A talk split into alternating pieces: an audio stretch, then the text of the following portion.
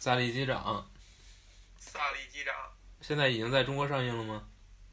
萨利机长对是在中国上映的，但是好像是北比那个呃北美地区要晚一些。哦，我感觉都是这段时间在给某些大片儿在腾档期，所以把好哦，多一一些准备那个同步上映的都给往后往后挪了。嗯，所以题题外话哈，这个最最近看到这个某某大导演的《长城》在网上被喷花了，而且花的不是说就是电影好坏已经不是关键了，关键是在于呃呃那些说差的人被潮水般的人喷。嗯啊，这些人，呃，咱不说是不是水军哈，但是他反而会说这个喷说这电影差的人是水军，而且赞同这些人的人是水军，就有这样的这种评论，让我也觉得挺开眼界的。就是如果说一个电影差，那是谁会去买买他们作为水军呢？这个问题让我陷入了深深的怀疑人生当中，就我不太明白这个逻辑啊，我不太明白这个。世仇一定是世仇。这仇也太大了，这个，呃，那个，说回到萨利机长，嗯，呃，你看完以后感觉如何？我感觉就就快哭出来了，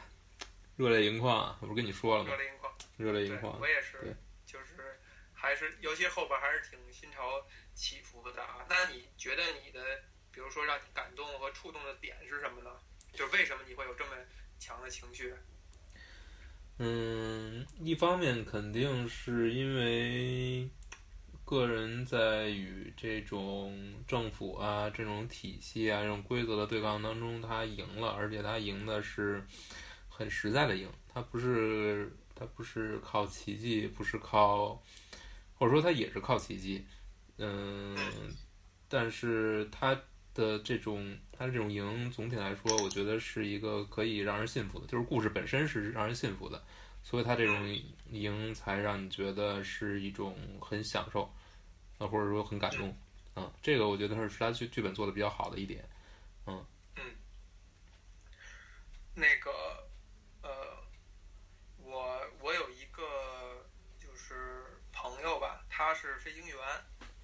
他那个在他刚去，因为呃，如果我没记错的话，他说咱们国家是不具备培养那个飞行员能力的，就是或者说或者说可能近几年才开始慢慢具备，嗯。所以通常情况下，咱们这儿的，比如说好的飞行公司，呃，不是好的那个航空公司啊，他们去招飞行员或者培养飞行员的时候，都会把呃选中的人才送到美国的那个专业机构去做培训，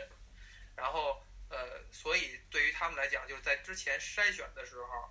就很严格，因为他选完以后，他要在你身上投入几百万的这种成本去培养一飞行员，所以挑的时候是很慎重的。所以其实可以看到，就是如果真的他一个人成为飞行员的话，他是在各方各面都会被已经被经过筛选和和考量的。无就是我指的是无论是从生理还是从心理层面上，而且他给我讲过很多事儿，就包括比如说你上飞机之前都会经过各种各样的测试，这种测试还有还有对你心理层面的。所以你记得去年还是前年就有一个那个德国的一个飞机，就是这一个一个那个呃飞行员直接开着飞机就撞撞山了这种事件，就是在飞行这个圈里边引起的轰动是极其大的，因为他们设了各个的这种呃关卡也好，还是流程也好，去防止因为某个人的问题出现这种完全无法挽救的事故。然后我那个同学在讲的时候说，他们在课程里边讲，就是所有的空难，所有的空难，呃，老师在讲这个空难的经过的时候，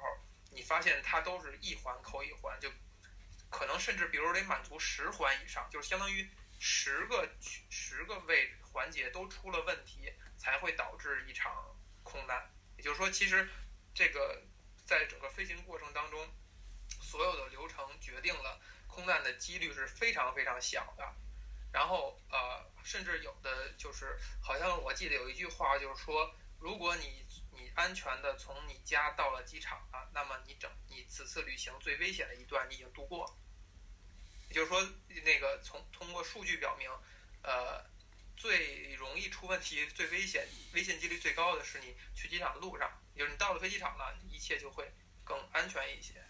所以其实，在所有这一切信息的前提之下，其实我看觉得就是呃，萨利机长就是包括这个事件，呃，讲的那个事儿，真的是一个呃很就让让你感觉应该是一个非常少见的事儿。因为你想想，你一个飞机在天上遇到鸟，这不是很，这不是很顺理成章的事儿。就以咱们普通人的角度哈，当然可能比如说飞机，我听说好像是飞机会发射出来信号让去干扰那些鸟，让它们远离，对吧？但是就是你你一个普通人的角度去想，你感觉这事儿太容易发生了，就是碰到鸟。那那碰到鸟以后，鸟被卷到引擎里以后，这个飞机就。就就失去能力了，然后就这么危险，你，所以我看这电影从一开始的时候，我觉得特别恐惧，就是我觉得我们好像就生活在这种呃生死之间，就是一线之差的这种这种情况下。是啊，你过马路也有可能被撞死，这很正常。过过马路被被撞死，跟遇见鸟差不多是吧？那这都无法说的，都不要嘴欠去说的。对对对对对，然后呢，呃呃，然后还有一点呢，就是说我在一四年在去美国的时候，一四年的时候，在波士顿，我住在波士顿的朋友就给我讲过萨利机长这个事儿，就是纽约这个事儿，我清楚的记得，他当时的观点是说，他认为萨利机长是有问题的。就是所有纽约的百姓，所有美国人民都认为他是个英雄。但是他说有一个调查表明，萨利机长是，呃，其实他完全可以不那么去做，他能够停停回呃某某某机场。就是他是跟我传递了这么一个信息的。也就是说，呃，这是一四年啊，然后咱们现在是一六年上映这个电影，就这个电影上映以后，就是上上映之前，可能有一部分。美国人民仍然是认为萨利是他不是英雄。那你觉得看过电影以后，就是你会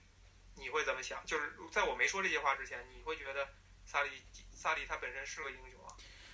我觉得这件事本身就是很就很奇怪，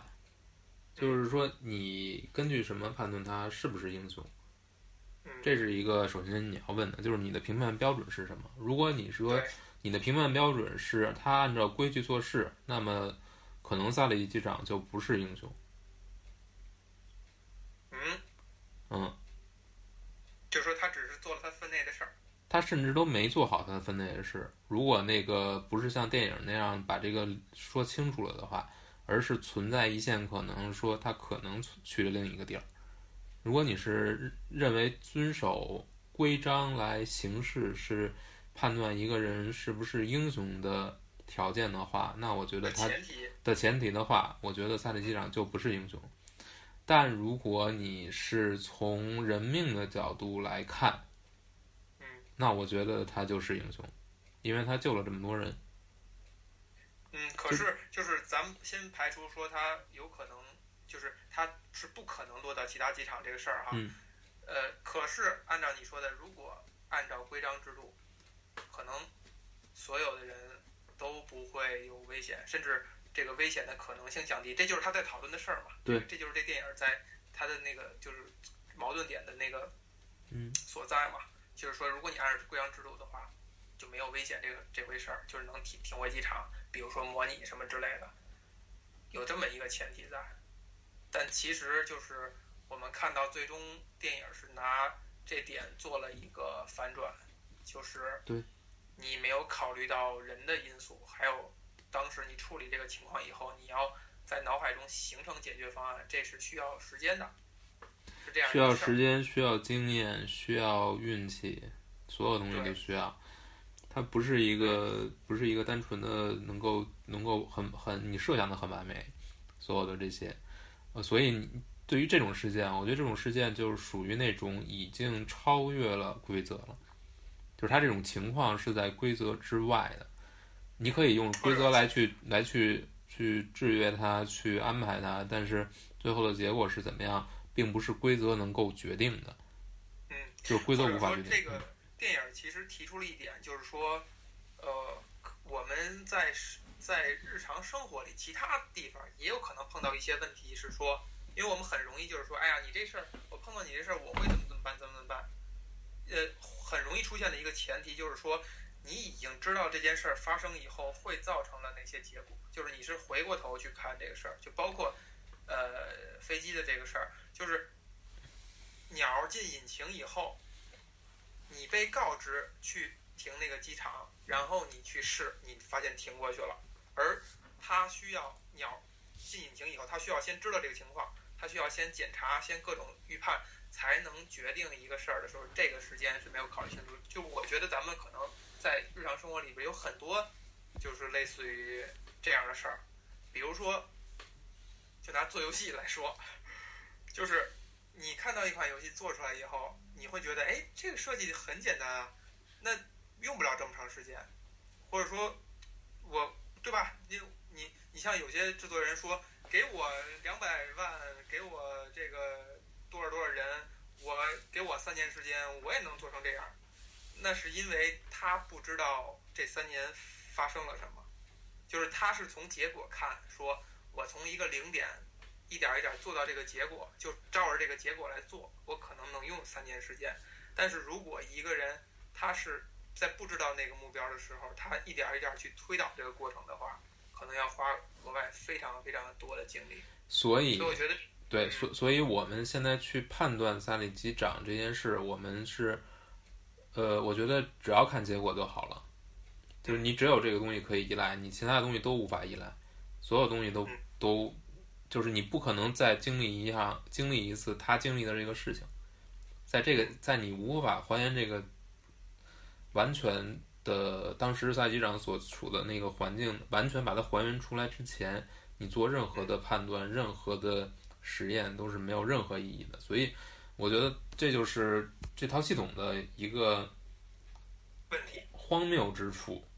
嗯，就是他们这一套体系的荒谬之处。你可以说它的体系是很完备，可以很很正常，按照我们用常理来解释都可以解释的。但是，一旦把它放在这个环这个语境之下，你会发现它是无比的荒谬。嗯嗯，而且甚至他们还要以这个来去评断这个人是不是能够继续飞，继续作为一个飞行员，继续去继续他的职业生涯，甚至说以此来让他面临一些牢狱之灾这些事情，我觉得都是一个很让人费解的事情。就是不论如何，呃，不论说他是把这些人救下来了，而且没有一个人死掉，这个结果就就已经够了。那我们要讨论的其实不是这个，我们要我们值得我们去讨论的就是，如果在这个过程当中死了一个人呢？嗯，对。就如果死了一个人，但是还有另外一种选择，我觉得所有的一切就都变了。我们现在所我们对他这种英雄的看待，就是我不认为我们应该用一个英雄去告诉他，就是去称呼他。我觉得这个这个是一个，我觉得他就是做了自己应该做的事情。他把自己事情做好了，你说这是英雄？那我觉得是。你说他有勇气，我也承认。但我觉得不要把这个帽子扣在他身上。我觉得这是对他这份工作的不尊重。他只是做好了自自己应该去做的工作。他虽然没有准备这些，没有为这些东西做好准备，但是他做做到了自己最好。这那这个，你觉得，如果你说觉得这个就是英雄的话？那我觉得所有的每天都在做好自己工作的这些人，他们怎么办？啊，就是就是狭义狭义来说的话，所有的飞行员都是英雄了，因为他们都完整、完全的、安全的把全心全意的把你送过去了，嗯，把你送到那儿去了，而且没出问题，他们就不是英雄了，应该是英雄了。然后你们就就在炒炒作这一个人，那对于其他人来说是呢？是怎么样的？但是就是就是跟回到刚才说的，如果死了一个人，他显然就不是英雄，对吧？所有人都会质疑他。如果你做另一个选择，是不是能救了救了这个人？就是就是所有我们现在讨论这个事情，甚至于他拍这个电影的前提都是一个人没有死，嗯，这是一个前提。呃，可是就是这个前提也是说，呃，你你比如说我哈，我在看电影的时候，我完全不能明白的一点就是，为什么这个水上迫降是极其危险的？就是之前无虽然他点出了这句哈，就是那个那个相当于那个就在机场那个指挥员点出了这一句，在水上迫降一是无人生还，就他点这一句，观众才明白哦，在讨在说什么。就是在我看来，我不太理解水上迫降这个这个事儿。然后后来我又看了一些材料，是说，如果你水上迫降不是平稳的降上去的话，你只要有一一边翅膀进先进水了，那你整个撕飞机是会被撕裂，因为你速度太快了。然后有一边迅速减速，有一边还是快速的话，飞机会被撕裂。那那样显然就是一个很恐怖的一个一个景象。所以这个是真的是看看出这个机长他的相当于他的技术是极其的过关的。然后我其实还想到有一点有意思，就是说这个电影它的立足点是说，我我不知道你的印象是什么，你看完以后你的印象是说，为什么他们要调查他这个事儿？你你现在脑子里不是第一印象是什么？就是为什么他们要去调查这个事儿？呃，是因为他做出这个决定，呃，我觉得是他做出在水上迫降这个决定太快了，速度，或者说在明明有就是他之之间说说嗯，如果你去，这就是我电影里说了一句是说，呃，保险公司会追究，因为他们不想赔这飞机，所以他会想找一个责任是指出是你那个呃航空公司你自己的疏于管理，比如你的飞行员有问题啊，或者他本来有更好的选择等等等等，就是保险公司想要拖走。我印象里有这么一句台词儿，也可能我记错了，所以我就觉得呃，这个可能是电影试图给一个，就是试图要找出一个角色来承担坏的这个承担坏人这一点。因为其实我看到一些信息，就是说有人在说，就是调查整个这个事件这个组织，其实他们是很是很不容易的，就是很他之所以有这么一个，就是就因为有这么一个组织的存在，才能够保证在飞行整个整个这个呃就是民航运营的一个呃公正、透明和就是反腐败的性质，就是说他们存在的意义是非常正面的。当然，它存在的角度就是要调查一切事物的一切原因，去质疑一切有可能质疑的点。所以其实，但是这一点可能，比如说在电影里边去讲的话，就会让这个整个电影它的呃戏剧性或怎么样呃弱化，所以它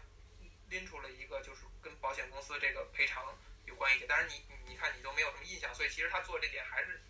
比较偏内敛、偏偏柔和的。所以我觉得这也是这个电影让我觉得嗯还不错的地方，就是他没有去刻意的树立极度的就是善恶这一点。然后呃，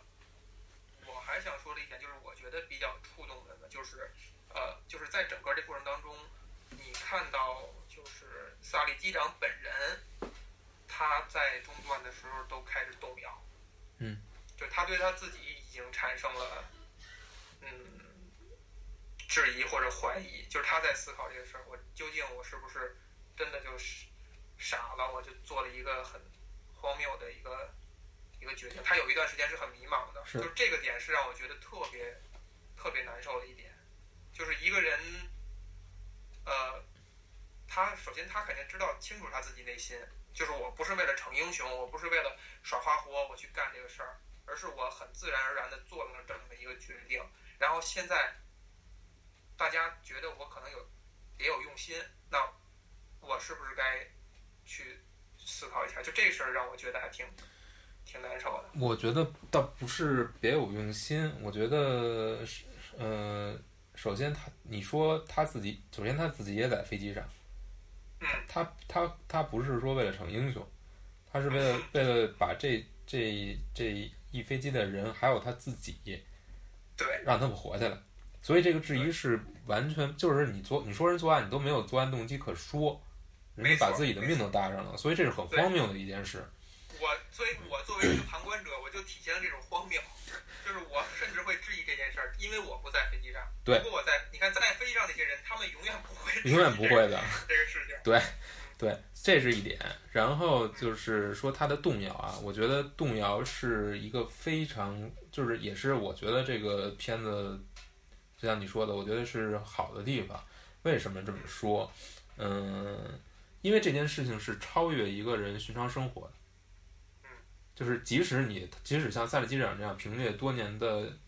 多年的经验把这个飞机降到了水中，基本上算是保住所有人的命，这也不代表这是只要有他的经验就可以了，还有很多很多很多很多因素，很多很多偶然因素。那这些偶然因素在这一次让他就是这种这种东西，就是你不能去后想，就是回想。就就怕就是后怕嘛，他现在其实那个那个时间段他是在后怕，就是这在在他在飞机上开的时候，那是他唯一的一个选择，他没的可选，就就他自己的经验来判断。但他回想的时候，他就就像我们刚才说的，就是你事后诸葛亮，你会发现哦，我可能有很多选择。那这些东西是超越的，就是说这件事本身是大过他的人生了，已经，或者说大过一个寻常人的一个判断范围了。就是他有这种动摇是非常非常正常的。如果他没有这种动摇，他就是高大全的觉得我就是对的，你们就是错的，那这片子就完了，就没法看了。就是一个就是一个很假的人嘛。但是但是他能够刻画出这件事情对于一个普通个体的意义所在，就是说这个是大于他的生活，是大于他的理解，大于他的，甚至大于他个人的命运。就是说，所以他不得不那样对，所以我们在回头去看这个事情的时候，我觉得就是一个字，就是这是个奇迹，没了。这就是个奇迹，他不可能被重复。就是即使让赛季机长回到，呃，回到同样的状态之下，再撞一回鸟，你让他再把它，呃，再再把它落在水中，再落一下一次，他也做不到。就这这这个就是，那就是他命中有的，这就是就是上帝给他的，你只能这么解释。就是你就不要再去试图去用因果、用逻辑推导、用所有这一切去去去去要求他了，因为那是没有没有任何意义的。那还有一点就是他呃他的那个副驾驶，副驾驶有一个挺有意思的细节，就是说他在最后陪着他去出庭的时候，在正式开始之前，他。抓住机会，赶快补了一句话，说今天所有的一切不会影响我，你在我心目中的任何看法和地位，我仍然就是类似于我仍然非常的尊敬你，然后我认为这个事儿你做你就是英雄，或者说你做的非常对之类的。关于这个细节，你有没有什么特殊的感觉或者想法？我记得有这句话。但是我对这个配角的印象其实挺淡的，嗯，就存在感不强，嗯嗯，或者说没有没有没有跟赛利有足够的差异差异，嗯。嗯，那其实我看到这个细节，我的一个感觉是说，我在猜测是不是呃是不是他内心其实是是有动摇的。但他觉得他的理性，他的呃，他的良心告诉他，他仍然要呃维护机长，以及呃表达或者强化自己对这个事儿的一个一个一个看法，因为他是在飞机上，并且他跟他共同经历的这个事儿，如果他要是不表态，不这么明确的去说的话，他觉得呃。就没有人能够有资格去这样去做了。然后还有一个细节就是说，当呃再次模拟飞机降落，然后表明是不足以让飞机正常降落的时候，这个萨利提出来说我们要休息，take a break，然后就带着他，呃俩人就去出去去洗手间也好怎么样。然后这时候萨利说的那个话，还我觉得还挺有意思，就是挺体现这个片儿。比较比较爷们儿的一点，就是他不是说一些特别就在这此刻容容易做到的一些很煽情或者很拔高的话，而是只是说就是一反常态的觉得我我特别骄傲，特别我看过以后我觉得特别骄傲，特别自豪，我觉得咱们做了一个巨伟大的事情，然后就体现了一个就是一个人很很很天真，很很很纯很纯的那个那个瞬间。然后这个让我想到了哪一点呢？就是前一段时间看过一个有人。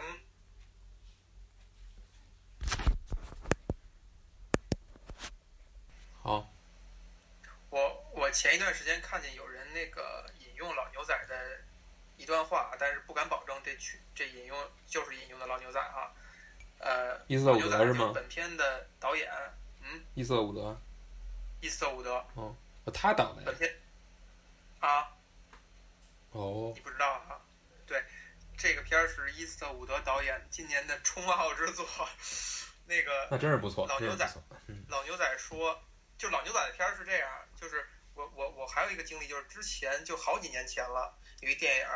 看的吧，有点云里雾里，但是我就觉得拍的怎么那么酷呢？怎么那么那么硬呢？那么硬呢？然后结束一看，导演伊瑟伍德，然后我就立刻觉得啊，那难怪难怪，就是我刚才说他引用他的话，说老牛仔说说现在这个时代这些人都是在不停的说来说去，就是你你唧唧歪歪，我唧唧歪歪，然后他唧唧歪歪，然后他们他他因为你唧唧歪歪，他在唧唧歪歪。但是他们从来都不去做事儿，甚至他们都不想工作。嗯。呃，好像就是原话我忘了啊，大概是这样，就是说他们都是娘娘腔。嗯。就是，我觉得这话如果是老牛仔说的话，呃，我感觉跟这个电影儿有一点异曲同工之妙，就是说他他面对这样一个题材，面对这样一个故事，哈。其实是可以拍的非常 cheesy 的，非常的呃主旋律也好，还是歌功颂德也好，还是说煽情也好，其实是有无数的地方可以这样去做。但是，但是我觉得他没有这么去做，而且他让人觉得热泪盈眶和如鲠在喉的那个点，并不是说你被呃你被洒狗血被感动了，而是你。你觉得特别难受，就反正至少我是这样，我是觉得，如果把我带入这个机长的话，我会觉得太委屈了，太难受了。就可能我，如果真是我以我的脾气的话，可能我早就承受不住了，我可能就，比如说跟大家翻了或者怎么样，我可能就早就承受不住了。而萨利机长没有这样去做，所以我就觉得他的那一度的委屈，呃，还有作为那个副机长，就是他见证了这一切，然后。他还会要，就虽然他存在感不强，然后呃也是一个比较老爷们儿的一个状态，但是他他仍然也要承担一些东西，就是包括他跟萨利机长的关系，就是他无论如何会站在维护他的角度，站在他的一边，等等他的这些想法，都会让人觉得，如果是你的话，那你内心简直太太苦了，是这样一点。我觉得这个是呃。这个这个电影，我觉得它，呃，它最核心和最想去渲染的一个点，嗯嗯，就展现出展现出就是，我觉得还是还是这个东西，我觉得有很嗯，就是个体跟跟集体之间嘛，或者说个体的这种，或者说在某种意义上，他是在讲，就是人类就是。一个人理性和感性的两个部分嘛，或者说对于人类来说，理性和感性这两部分之间的冲突嘛，他很明显的点出了这一点。但嗯嗯，你看赛局长在处理这一切，一切就是这个在面对这个事故的时候，他是非常非常理性的。嗯。但是然后所有人呢，要又要用用这种特别理性的方式去来否定他所完成的一切。嗯但是最后，赛利机长发现，让他真正能够把就是完成这件事情，把所有人救下来的，其实你最后发现是感性的一部分，但你之前一直没有意识到。哦，嗯，是不是？就是真正让他让他能够，就就是一方面肯定是他他的经历，就这么多年飞了四十年是吧？嗯，对，忘了具体忘了应。该是对，就是飞了四十年的这个经历让他能够做出这个选择。但另一方面也是因为他不光是一个循规蹈矩的人。嗯，他如果循规蹈矩的话，如果一切都听指挥的话，如果你像就一开始说的，他是跳过了很多步骤的。对对对，他直接就去做了，就是他其实是靠着自己的反应，靠着自己非理性的一方面，或者说完全利用利用因因为自己的经验，所以他跳过了所有这些繁文缛节，去能很快的做出决定。同时，在别人给他明确的指示之后，他能够判断出来哪个指示是凭着自己的肉眼去，就是他更相信自己的直觉，他不相信那些数据。对对对对，你你这么说，我突然间想到了，也有可能在这个航空呃管制上有一个规定，就是如果塔台给你指示的话，似乎是一一定要遵从，就因为塔台掌握的信息是是超过你的，就包括其他飞机的航线等等等等，就是可能他的他给你的指示的优先级是更高一些。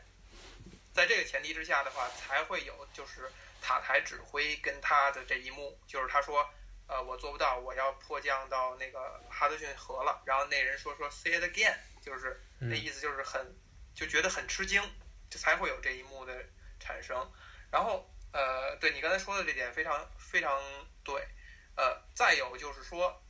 就是他老婆，那其中有一个细节一个情节就是他们他老婆遭受了很大的压力，但可能压力来自于他要需要管理这个家庭，然后当他得到得知说萨利有可能就是萨利其实跟他老婆通话的时候，他是很小心翼翼的说，如果我以后要是飞不了了怎么办？就类似于好像就是咱们这个家庭支柱啊，以后挣不了钱了，咱们有房子什么什么这种事儿挣不了钱了怎么办？他很小心翼翼的，因为萨利很清楚，就是其他事儿可能他老对他老婆来讲他都不关心，可能这个事儿就是我如果没法飞飞机的话，这个事儿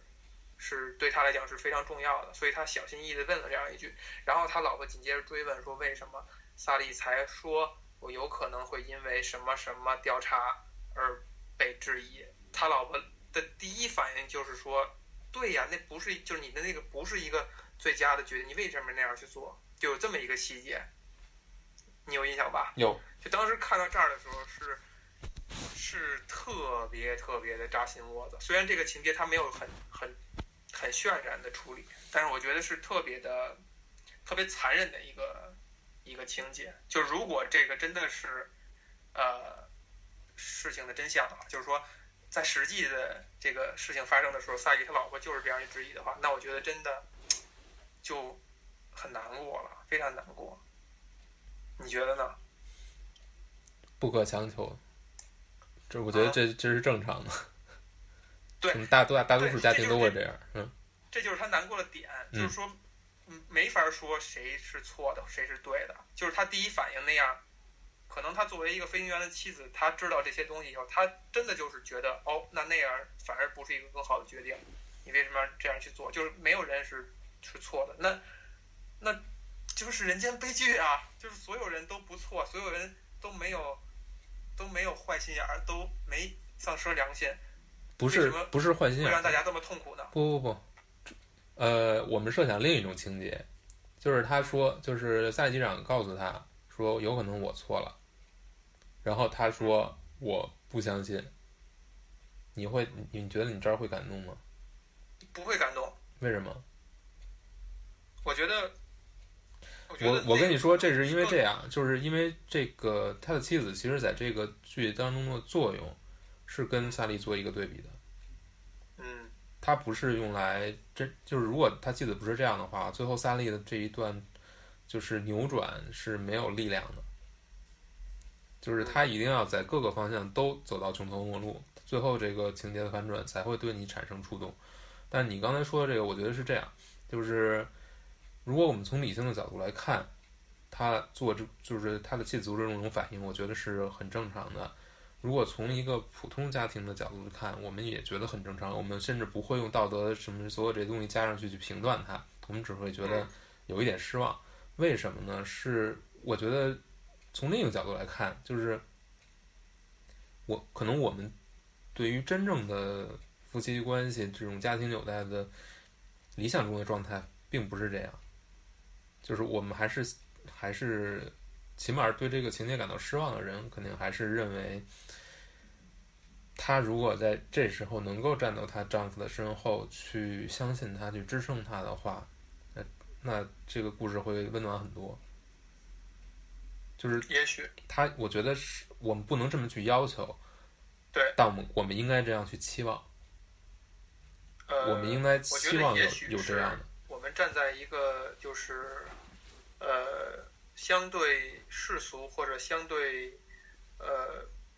大多数人的脑子的角度来讲呢，会觉得如果一个妻子站在一个丈夫的身边，无论怎么样，就是你杀了人，我都先去相信你，呃。嗯，不是故意的。我觉得这可能是一个符合世俗的一个想象，就像你刚才说的，是大家的一个潜意识里的一个期望。但恰恰是你觉得现在还真的是现在还是觉得违和。你觉得现在还是吗？你觉得现在我觉得，还是吗我？觉得现在，我现在我想说的就是说，我觉得他表现的是一个实际存在的情况，而他扎心窝的那一点，确实是一个事情就是如此，就是就是事情就是这么的，就是这样的。所有人与人之间的关系和夫妻关系和呃个体与个体之间的关系本应是这样，就是你你只你只依靠你自己，就是你需要解决除你自己之外的所有问题，所有问题你都要去面对和去去回答。我我不觉得是这样，我觉得所有人现在都在这么想，我觉得所有人都是这么认为的，但我认为这不是所有人都是这么认为的？我觉得所有人都是这么认为的，但我觉得这都不是事实。我觉得我就是觉得所有人都是这么认为的，大家都在觉得，大家都很现实，大家嘴里都是这么说的。真的吗？对呀、所有人都是这么说的呀。我反而觉得所有的人都是，嗯，会把自己跟另外的人绑在一起，无论是实际生活中还是心灵上，都会觉得他至少希望是有一个依靠，或者说是有人可以跟他感同身受的。但实际我不认为是这样。不，我我觉得是反过来，就是，呃，我们嘴上都是这么说的，应该有一个，但是实际实际不这么认为。但是实际我们不这么认为。嗯，你像，你看这个事儿，你会觉得我我都我都不会，起码对于我，我看到这个情节，我我是觉得啊，可能现实就是这样。你也觉得现实就嗯就是这样，对不对？对对，但现实未必是这样啊。因为现实就是这样。因现实可能可能有或者说可能有大部分的规律都是这么说的，但你不，但是我觉得当你把它当成一个真理来看的时候，你你不去质，你有你不认同吗？你已经不认同，你应该每个人应该只靠自己吗？呃，我不认同，你不认同，我不认同，嗯，我不认同所以我觉得小红你应该，你确实应该，你确实适合生孩子，就是你认为世界比现实要美好一些，你认为世界本应比现实要美好一些。对，嗯，不是我我不是认为现实本应比不是不是应比现在美好一些，而是 而是我觉得。你期望不管现不管现实是什么样，你要有这种期望，你要有这种呃对于更好的生活的期望嗯。如果你没有，你只是认为活着就是这个样子，那所以各位听众注意一下啊，小红是很相信爱情的，所以请姑娘们勇敢的站出来现身吧。嗯，呃，好，这个还有一点呢，就是嗯。我记得我看完电影以后呢，我极力向你推荐哈，然后我说我说的提出的一点就是，我们可以把它跟比利林放在一起，嗯，有某些点可以共同去讨论。嗯我我我先、这个我先我先插一句，就是刚才啊。有一个点，其实我们提到了，但是没有没有细说，就是这个哎这个机呃机塔这个塔台的控制员，啊，对对对，这块儿值得就是他，你你看出，你可以看到他就是当这个最后这个信息传来，他说他要迫降在水上，然后他整个这个流程就是从整个被接替，马上就被接替了，然后马上开始就是测试，嗯，然后马上就他意识到自己，如果这个这个飞机死了人了，摔了，嗯。他的生他的职业生涯也会结束，嗯嗯，而且有可能我认为都不止他的职业生涯，还会有很多人受到牵连，对对对对，会有一系列的人受到牵连。我觉得这个是其实可能是比一个比保险公司要更，呃对，更真实的理由。呃，对对，而且这一点确实也是普通人很难理解的，因为我们从事的职业或者我们日常接触的职业，没有说因为一个过错会导致，呃，牵连到这么多人和这么多影响的，甚至，但你看，但你反而看到飞机就是民航这个领域里边，你觉得你仔其实停下来仔细去一想，你就觉得一切都合理了，因为这个事儿实在是人命关天，实在是太大了，就是就是就是任何的借口、解释什么之类的，就算它存在，也就算是有误会，它也不能作为借口和和理由存在，这个仍然要需要所有参与人去负责，因为这个事儿如果出了就太大了。对嗯，反正我是能就是能感受到，嗯，就是因为工作原因还是能能感受到一点的，就是啊，有对，对有有一些东西是不可去触碰的，甚至所有人都会很严肃起来。嗯嗯，就是有些东西是，而且我觉得这个煽一下情哈，这个我觉得这也是就是电影儿和书、游戏或者剧集它存在的意义，就是它能够让我们接触到我们平常生活里边儿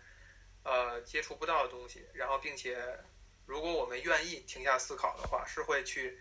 在这些点呃停下来，站在他们的角度，真的去想一想到底发生了什么，以及这些事儿到底是什么意义。我觉得这个是是就是电影能给我们带来特别美好的一个一个东西。嗯嗯。说到刚才那个，就我继续说我刚才那个哈，就是呃，把把萨利跟比利林恩放在一起，呃，我首先提到一个点，看看你有没有感觉，就是呃，萨利很明显在国内的票房是要不如比利恩的，而且我不知道口碑如何哈，我不知道口碑这两个会怎么对比，可能会旗鼓相当，或者甚至萨利会高一点，就是猜测，我我瞎说的啊。然后我能知道的情况是在北美，呃，之前咱们聊比利林恩也说了，比利林恩在票房和口碑双输，萨利票房不知道，但是口碑是非常好，甚至在它上映以后就有很高的这个奥斯卡得奖的呼声。在这个对比上，呃，我觉得有一个挺有意思的一个点，就是当初咱们在聊比林恩的时候曾经说到，就是呃呃，导演李安因为是一个华人，或者说他脑子里边是一个华人的思维，所以他可能呃用一种相对混沌、相对不摆不摆观点或者不明确的方式去温吞的讲了比林恩那样的一个故事，就是给你一个众生相，然后让你去自己去做决定、去思考，甚至有人会或者说大部分人会把它解读成一种呃对美国现有的制度和它呃呃呃伊拉克战争以及它的娱乐业的一种讽刺，就是是这样去解读。呃，李安自己可能也觉得这一点触碰了美国人民的内心的那个柔软的角落，导致他们不买账。而萨利机长这个电影呢，虽然他做的比较克制，然后不用去煽情，但是我们可以感觉它是一个符合美国呃英雄主义也好，还是怎样的一个价值观，它是一个正向的，所以它会得到了好的口碑，甚至好的票房。这个你怎么看？我觉得让我就是在我看来，我觉得这两个电影在谈的是同一件事情。嗯他们都是在谈一些比个体生命、个体命运还要大的东西和一个个体之间的关系。不管是战争还是一场追击，都是这样。那我们在这个过程当中会会发现，我们寻常生活中已经就习以为常这些东西，在这种这种大就是大过你的生命 larger than life 的这种事情之之面前，是你会发现他们的荒谬之处。每一个荒谬之处，不管是比林还是还是萨利机长这件事里面，包括就是试图去找出他的问题，试图去，呃，我觉得都是，就是就是这两件事情，就是这两个题材讲的都是同一都是同一个东西，只不过在最后，萨利机长是给了一个让我们皆大欢喜，或者说很热血沸腾这么一个结局，给了你一个明确答复，给我一个明确答复，但是。雨林可能是也给了个答复，但这个答复可能不是以那种方式给的。但我其实我想提出的一点就是，对萨利机长最后这个结局，呃，在最终的试验结果出来之前，即便萨利机长自己再确信当时他没有其他的选择，在这个实验结果出来之前，他也无法确定自己。绝对是对的，他也要靠这个测试的结果，发现两个都坠机了，他才能确认。最终他还是要靠这个。嗯。所以你觉得这事儿其实也挺伤感的，是不是？嗯。嗯，也很伤感。就是如果他是百口莫辩，我们设想一下，如果扣了三十五秒以后，人家飞到飞到机场了。对。因为你看他那个台词铺垫了一句，然后那个副机长说说就三十五秒，那意思就是说你们就这么啊就这么狠，萨利说我能接受是吧？那意思就是说行来吧，因为他那时候感觉是有点胸有成竹了，就是我觉得这事儿就是按我想的，所以果不出所料，就如果说只扣了三十五秒以后，他们飞到了飞到了机场呢，是不是？是不是就是事实就就完全没有意义了？就是大家怎么去看这台这个事儿才有意义？对，就是事实导事实，这个机长通过自己的努力救了这些人，并且是他当时做的完全毫无瑕疵的、毫无其他所想的一个决定，这个事实就被完全被掩盖了，或者说就被篡篡改了。那我们。平常接触到这些事儿里边，又有多少件事儿是最后这个飞机飞到了机场，事实就被改写了的呢？是啊，所以就是说，所以最后你你如果这么去看这个片子的话，它最后虽然给了你一个令你特别的满意、特别的热泪盈眶的一个结局，嗯，但是你发现。你你琢磨你琢磨下去，你会发现我们还是要依靠这些所有理性的东西来活着的，就是因为除了他们之外，我们是一无所有的。就是我我所有的个体的经历、感觉，在我面对一个社会去言说的时候，它是它是不存在的，就是没有人会在意你说的、你的经历、你的看法，所有这些东西别人都不在乎，你没有任何价值。我只对结果和运算过程感兴趣。嗯，所以你说他是一个，他是一个，他是一个英雄吗？没有，没有。如果没有这个证据来佐证他的话，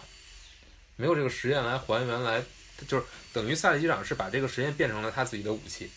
其实是这样，一开始这个这个实验过程是针对他的，只不过最后他用自己的方法把它扭转了过来，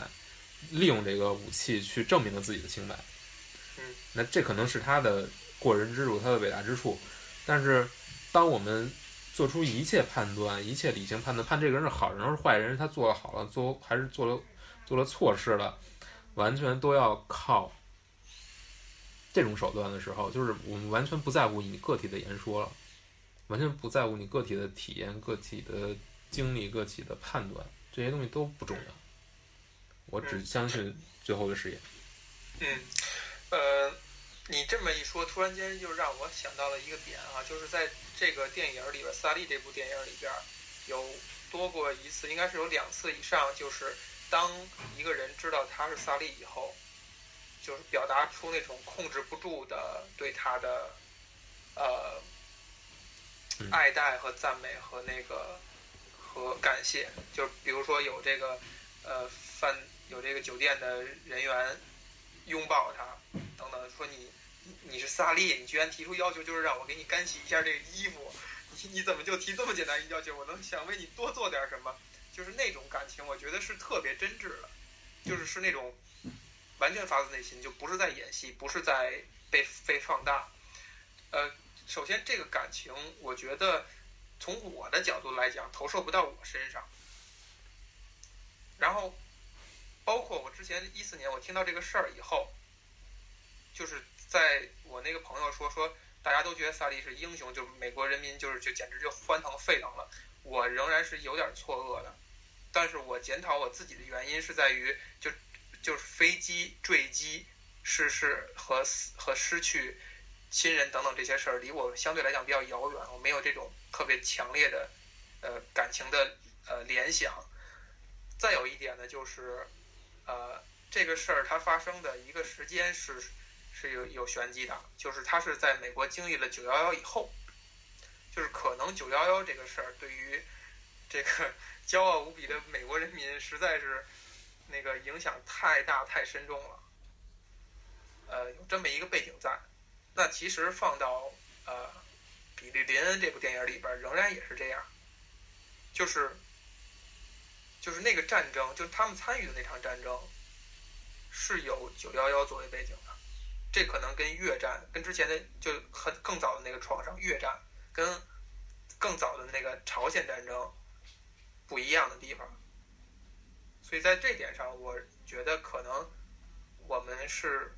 呃无法跟美国人民那样去感同身受的。嗯嗯，那在在这个前提之下哈，还有包括刚才那个对比，你觉得从比利林恩和萨利这部电影是两部电影对，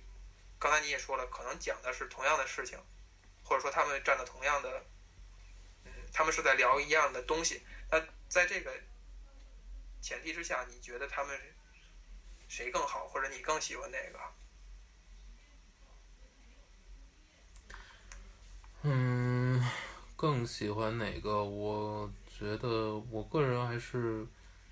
更喜欢比利林恩吧。嗯，嗯我觉得，嗯，我觉得首先，我觉得萨利这个事情，其实他是把一个很，并不算很长的、很很长的一个事儿说了很多遍。啊，这个嗯在在在在他拍的过程当中是有一些明显的有点赘余的，我觉得。但是因为本身料就很少嘛，嗯嗯，但是嗯，稍等一下啊，嗯，你你你你更喜欢哪？跟我呢？嗯呃，我我应该也是更喜欢林恩一些吧，嗯因为我觉得，呃，还是刚才咱们其实说到那点，就是如果你给了一个答案的话，可能大家就停止思考，或者说就会忽视掉你你有意去表达的某些细节。嗯，就如果你真的表达这些细节是为了引发思考的话，比如说，嗯，萨利里边儿其他这些角色对于这个事情的反应，以及萨利自己的那个就是让你很难受的那种那种状态，我觉得可能很多人就会就会忽视掉，而那些东西反而是反而是你能从这个看完这个电影以后能够引发思考或者获得更多的点，而嗯。相反，林恩这块儿呢，呃，由于他没有我我在我感觉是没有更明确的给一个评判或者答案，导致你可能会去想，你可能会去深究，你可能会去呃自行演绎，或者甚至你可能会愿意去查材料也好，还是看去看书也好，可能他的后续对一个人的影响会会更大一些。嗯所以从这个角度来说，我觉得，呃，这可能也是，比如说电影作为一种所谓的艺术手段的一个某种程度上的局局限，就是它，比如说一个，就是我问你这样一个问题，比如说导演有十分的有十分的内容，他决定我尽可能的把十分让每个人都，就是让少部分人